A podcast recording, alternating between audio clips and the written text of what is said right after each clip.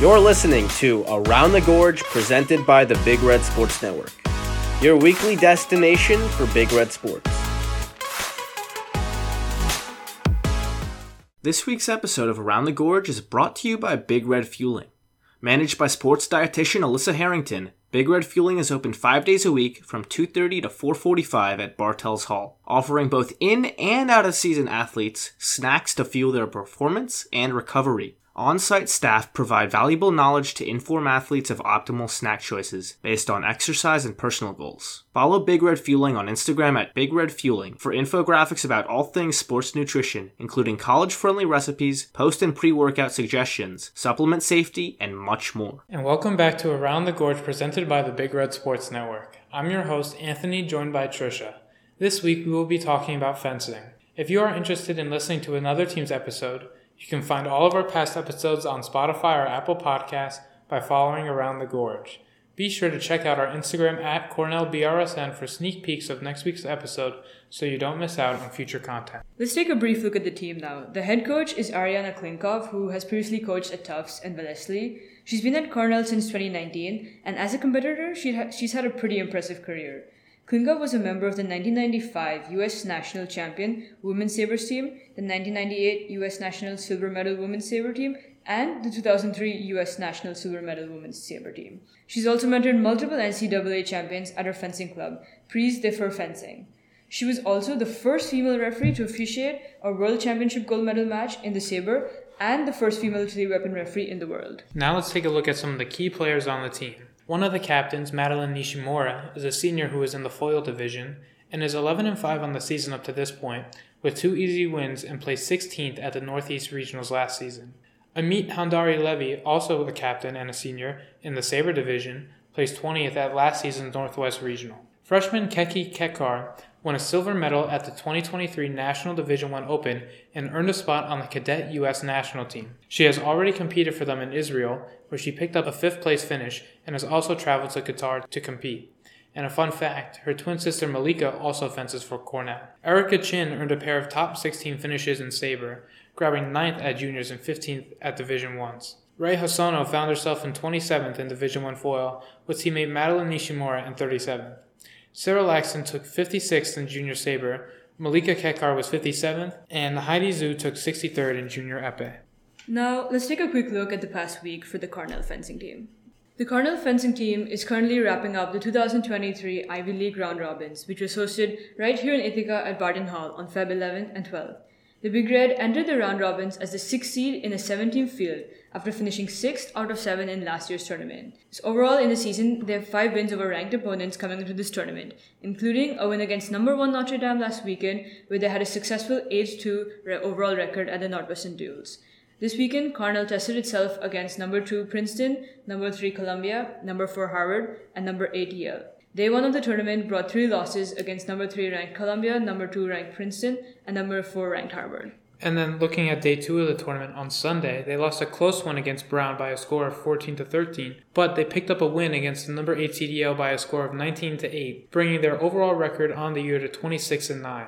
And some player highlights from the tournament, we have Ray Hosono in the foil division, who ended 10 and 7, and then an eighth overall in the tournament in foil. And then in sabre, we have Keki Kekar, who ended 12 and 5 and second in epee for the whole tournament, and puts herself in line for all Ivy honors.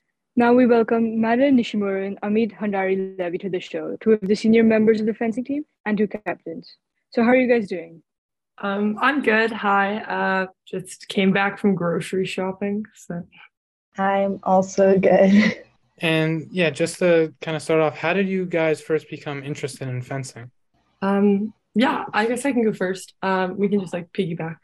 Uh, I actually I used to be a gymnast when I was younger. Um, and I got really injured. I was very short too. I'm, I'm, I'm quite tall now. Um, but I uh, found fencing as like a there was like a Groupon for it and at this like recreational club when I was I think 11.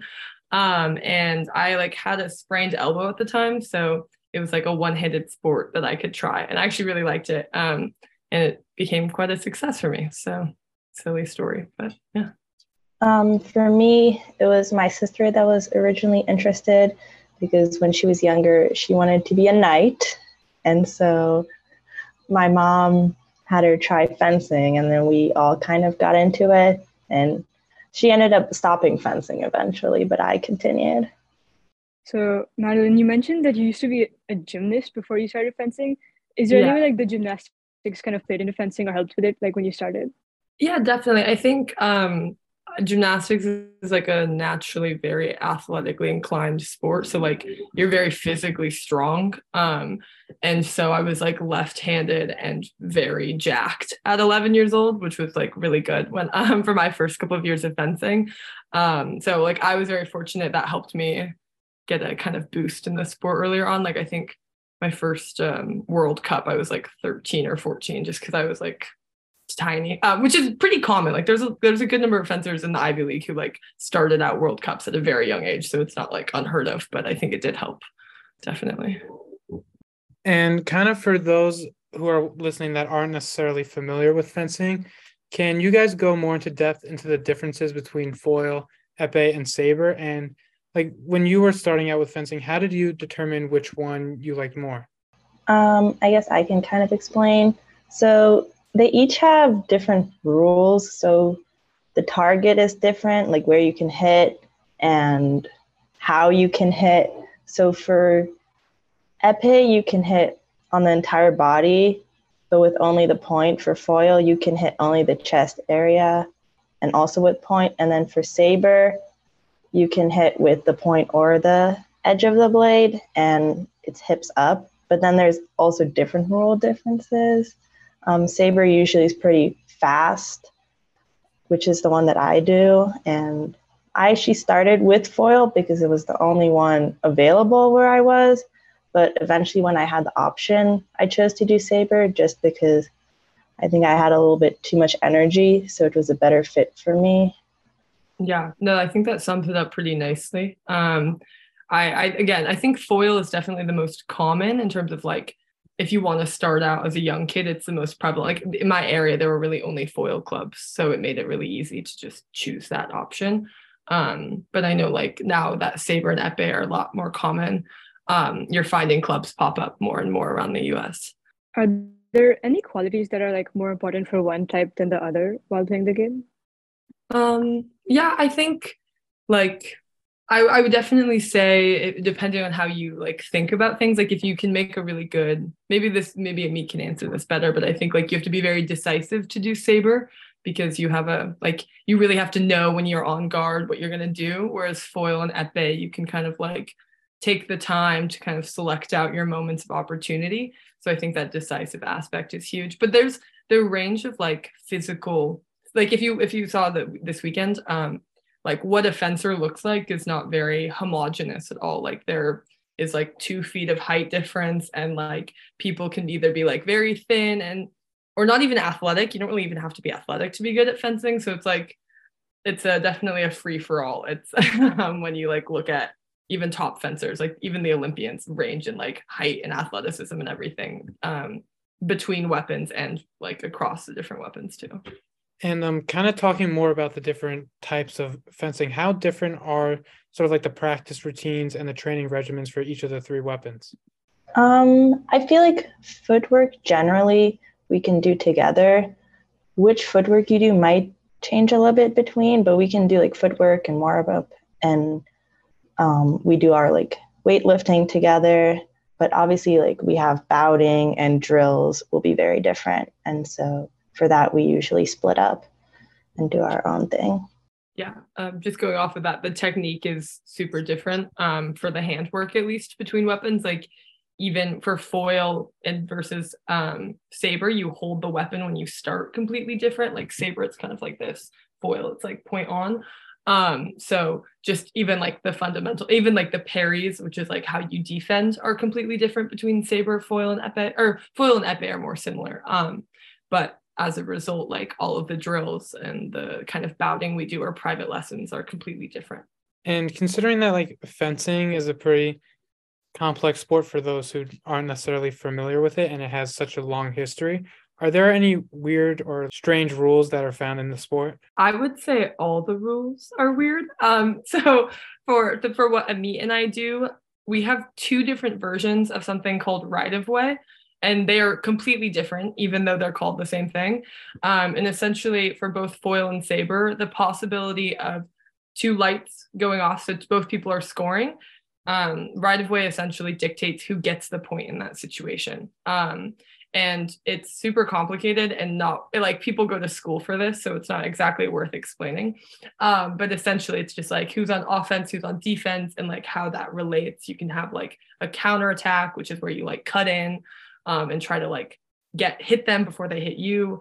Um, so i think like those the, the kind of basis of fencing is already complicated enough. And then like the small nitpicky rules of like if you are off of where we fence which is a strip you have like one possible like like hit or like stab to try to like get the final touch even if you're off the strip but like sometimes it takes like two and that's where like the rules get really comp like the rules are so complicated. Um so you kind of just like learn that as a young age and like learn the rules by failing and getting yellow cards and being you know getting yelled at by your coach. Um, so it just takes time but it makes it more interesting. I feel like i still like i'll watch other weapons and i won't understand a lot of the calls. And to make it more complicated a lot of referees will also call things differently yeah. like some will focus more on whose hand was going out first while some are looking only at like whose legs are moving faster so you kind of have to learn bout by bout also like what exactly they're calling. So it's very hard to learn the rules. Nobody really knows everything. Yeah, definitely. The joke is like when we go watch Epee or Saber for my but like foil group, we always like have to wait until we see the final hand of the referee before we cheer because we have no clue what's like I most of the time I'm like wrong too. So I just shut up and sit in silence before I make my my like screaming victory sounds for my teammates but so i actually got a chance to watch a few matches this weekend and like you said the rules are so complicated i lost track of what was going on and was just following like the cardinal fences and cheering when they were fencing but like like you said cheering is I, I saw cheering everywhere in the game it was so prevalent like even the players who are in the match were cheering after every point so could you tell us a bit more about that and how that kind of plays into the mental aspect of the game yeah. I, so uh, you probably heard a lot of screaming going on too. Um, people be screaming like every single touch, like ah, like it's like feral. Amit gets super feral. We love watching Amit fence. Like I love it. It's my favorite thing. Um, so lots of sound, and I think it's just I think because it's such a mental game, like the the feeling of relief and like the kind of like therapeutic aspect of just like getting it out is really nice. Um, but I do think that cheering is definitely you went to Ivy League championships, which is like the most intense version of fencing you could really see on a collegiate level. Um, and I think also our team tends to be like really rowdy because it helps us like stay amped up and like it kind of can get in like your opponent's heads and like they see all these people and it really like builds that momentum um because like momentum and timing in a, in a fencing bout is really crucial so like when you are getting a lot of points you can like keep building points because of that kind of flow. It's just kind of like a conversation, right? Like when you're really getting into it, it just feels really natural. Um, so same thing with fencing. It really just like it builds, and then you're like, ah, it's it's, it's really fun. It, it can be kind of crazy to watch, but it's it's a unique feeling I've never experienced before. Yeah, and I know for me, like the screaming tends to help like build the intensity also because when I'm not, I might not be like completely in it. And it helps you like get into like the competitive mindset. Like this is an important match. Like I'm getting into it. Um, and especially in Saber, which the refereeing tends to be very, I don't know, based on the ref. You kind of want to show the ref also like you're confident, like you know that was your point, because sometimes it does affect them. Yeah, it can definitely sway kind of a final decision when those those right of way rules, which I mentioned, get really blurry after a certain point where you're like back and forth, and back and forth. Um, especially with Saber because it is so much faster too. So like that screaming can really like sway a, a, a referee to like almost to the point of like you winning or losing based off of that, which is crazy. and kind of going based off that, Amit, how much do you think a, a player's mentality and like the intensity that the team brings to the matches affect the actual performance? I think that really depends on the fencer. I know for me, it really helps me. And I know some other fencers also. Um, Ray, who's another fencer, is definitely helped a lot by that. I don't know about you, Maddie, but some fencers will not want any cheering there. It bothers them, it distracts them. So it's very dependent on who it is that's fencing. And you kind of have to know your teammates and know if they want people there, if they want cheering, and talk about this beforehand. Yeah, it's something we like do at practice every year. Um, in the beginning, we talk about like cheering preferences and like what people want to hear and not hear. Um, and I think that's just a sign of a really like well knit team. But I think it's surprisingly vital for something like fencing, especially on a collegiate level. So pivoting a bit, like you mentioned that this is what goes on at the collegiate level. So compared to that, Madeline, how does representing the U.S. on the cadet national team compare to like fencing for Cornell?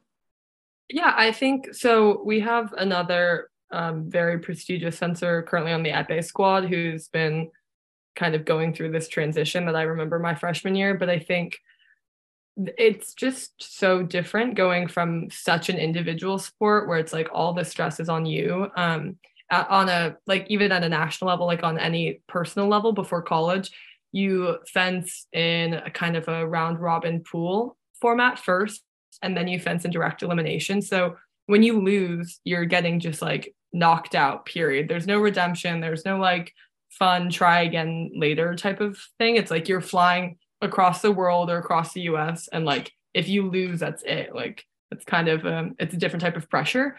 Um so i think you know people get a lot more crazy and like kind of internalize it which makes sense because it's an individual sport whereas like on a collegiate level i think it's hard to not take it so personally whether or not we win or lose because ultimately it's a combined effort which i think for me was like so hard. I would internalize. I'd be like, oh, we're the reason. Like I, this last bout that I fenced is the reason we lost. When like in reality, it's like that's not at all the case. You know, it's like it's not really all about you, which I think is a really good maturity thing for a lot of young adults, like to to transition into like collegiate fencing and be like, oh wow, like no matter how well I perform, like the outcome is partially me, but not only me.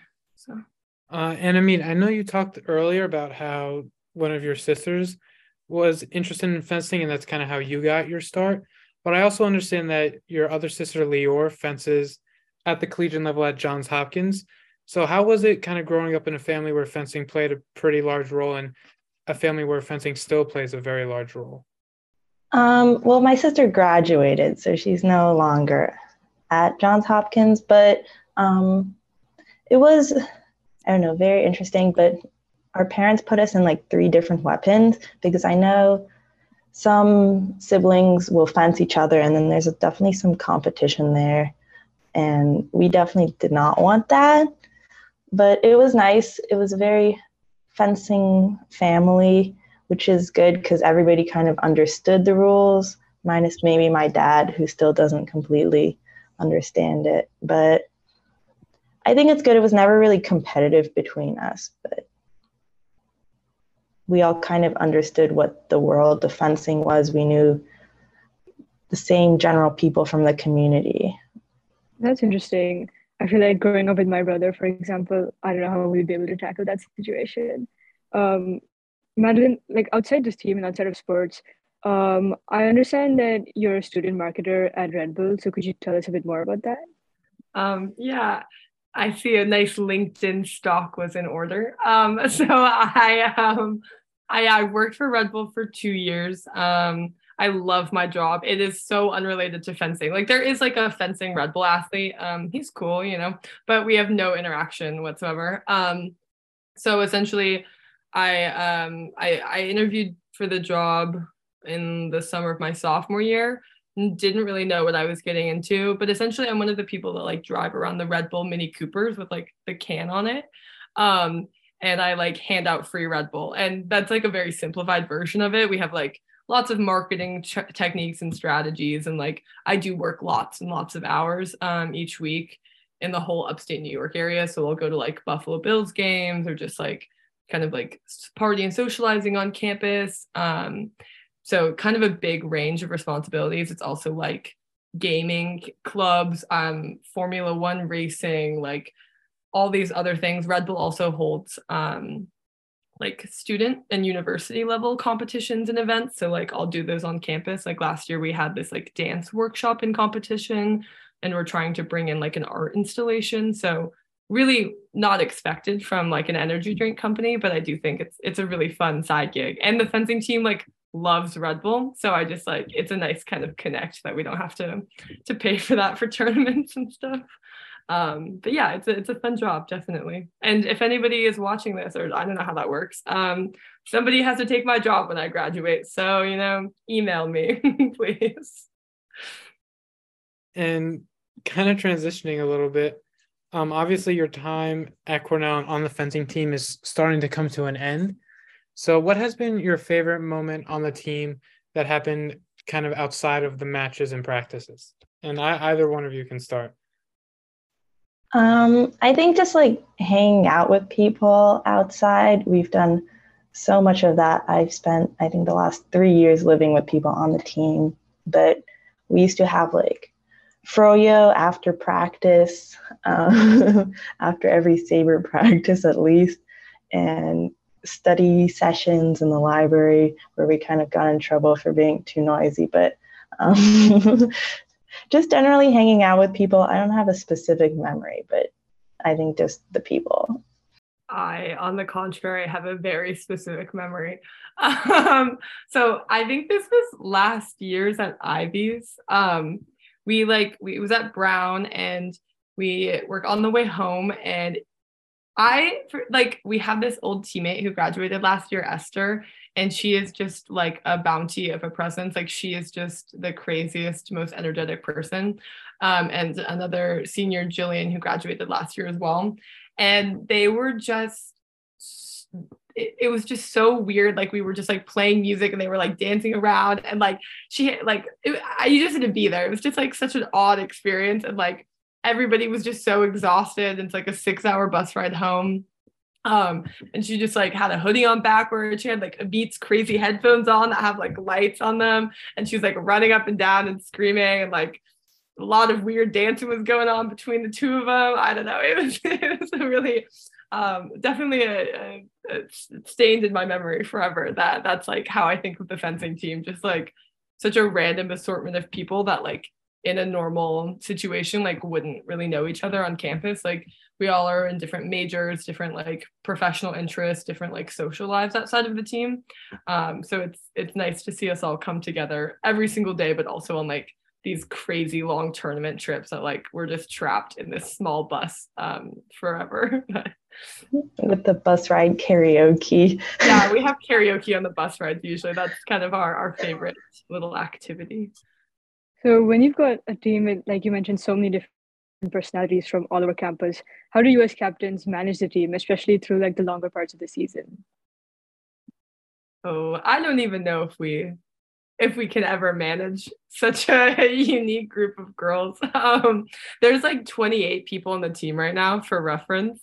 So it's it's a very large group, just the women alone. Um, and I think, you know, we definitely have had our fair share of like un- awkward conversations and talks with different members of the team. Like we do have to be serious as much as we would just like to have fun and not have to deal with the kind of like politics of just like ultimately a very small number of people can, you know, go to these tournaments and it's also just like we spend so much time together. So it's kind of inevitable that like conflict will arise. Um, but overall, I think the team is like surprisingly closer um, than I would have ever expected for how different we are. I think it's almost because we're so different. It's like you kind of just like learn to find what works for each other, um, or else you'll just a lot of or else you have, you're just gonna quit. You know, like I think you just kind of have to figure out what works. Um, and I think we've done a pretty good job. I'll be honest. Yeah, I feel like we do. We give a lot of opportunities for people to also like bond together, like outside of practice, just because um, we want people to really be close and to feel like they can count on each other. Because i think sometimes it can be a little bit awkward because at the end of the day not everyone is going to fence all of the matches. So you really want to build a supportive environment so it doesn't end up being toxic and competitive between us which i think we did a good job. I've never felt like it has been a competition between people on the team.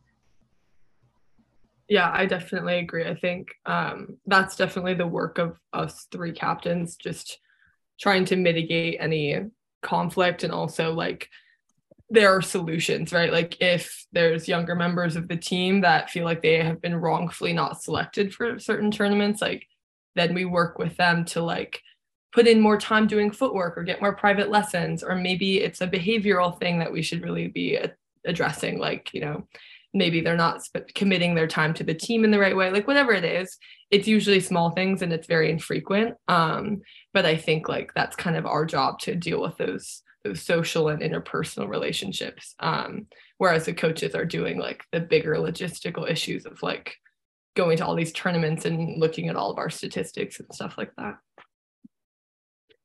And kind of going on another note, what has been your favorite moment on the team during a competition or a tournament in your four years here?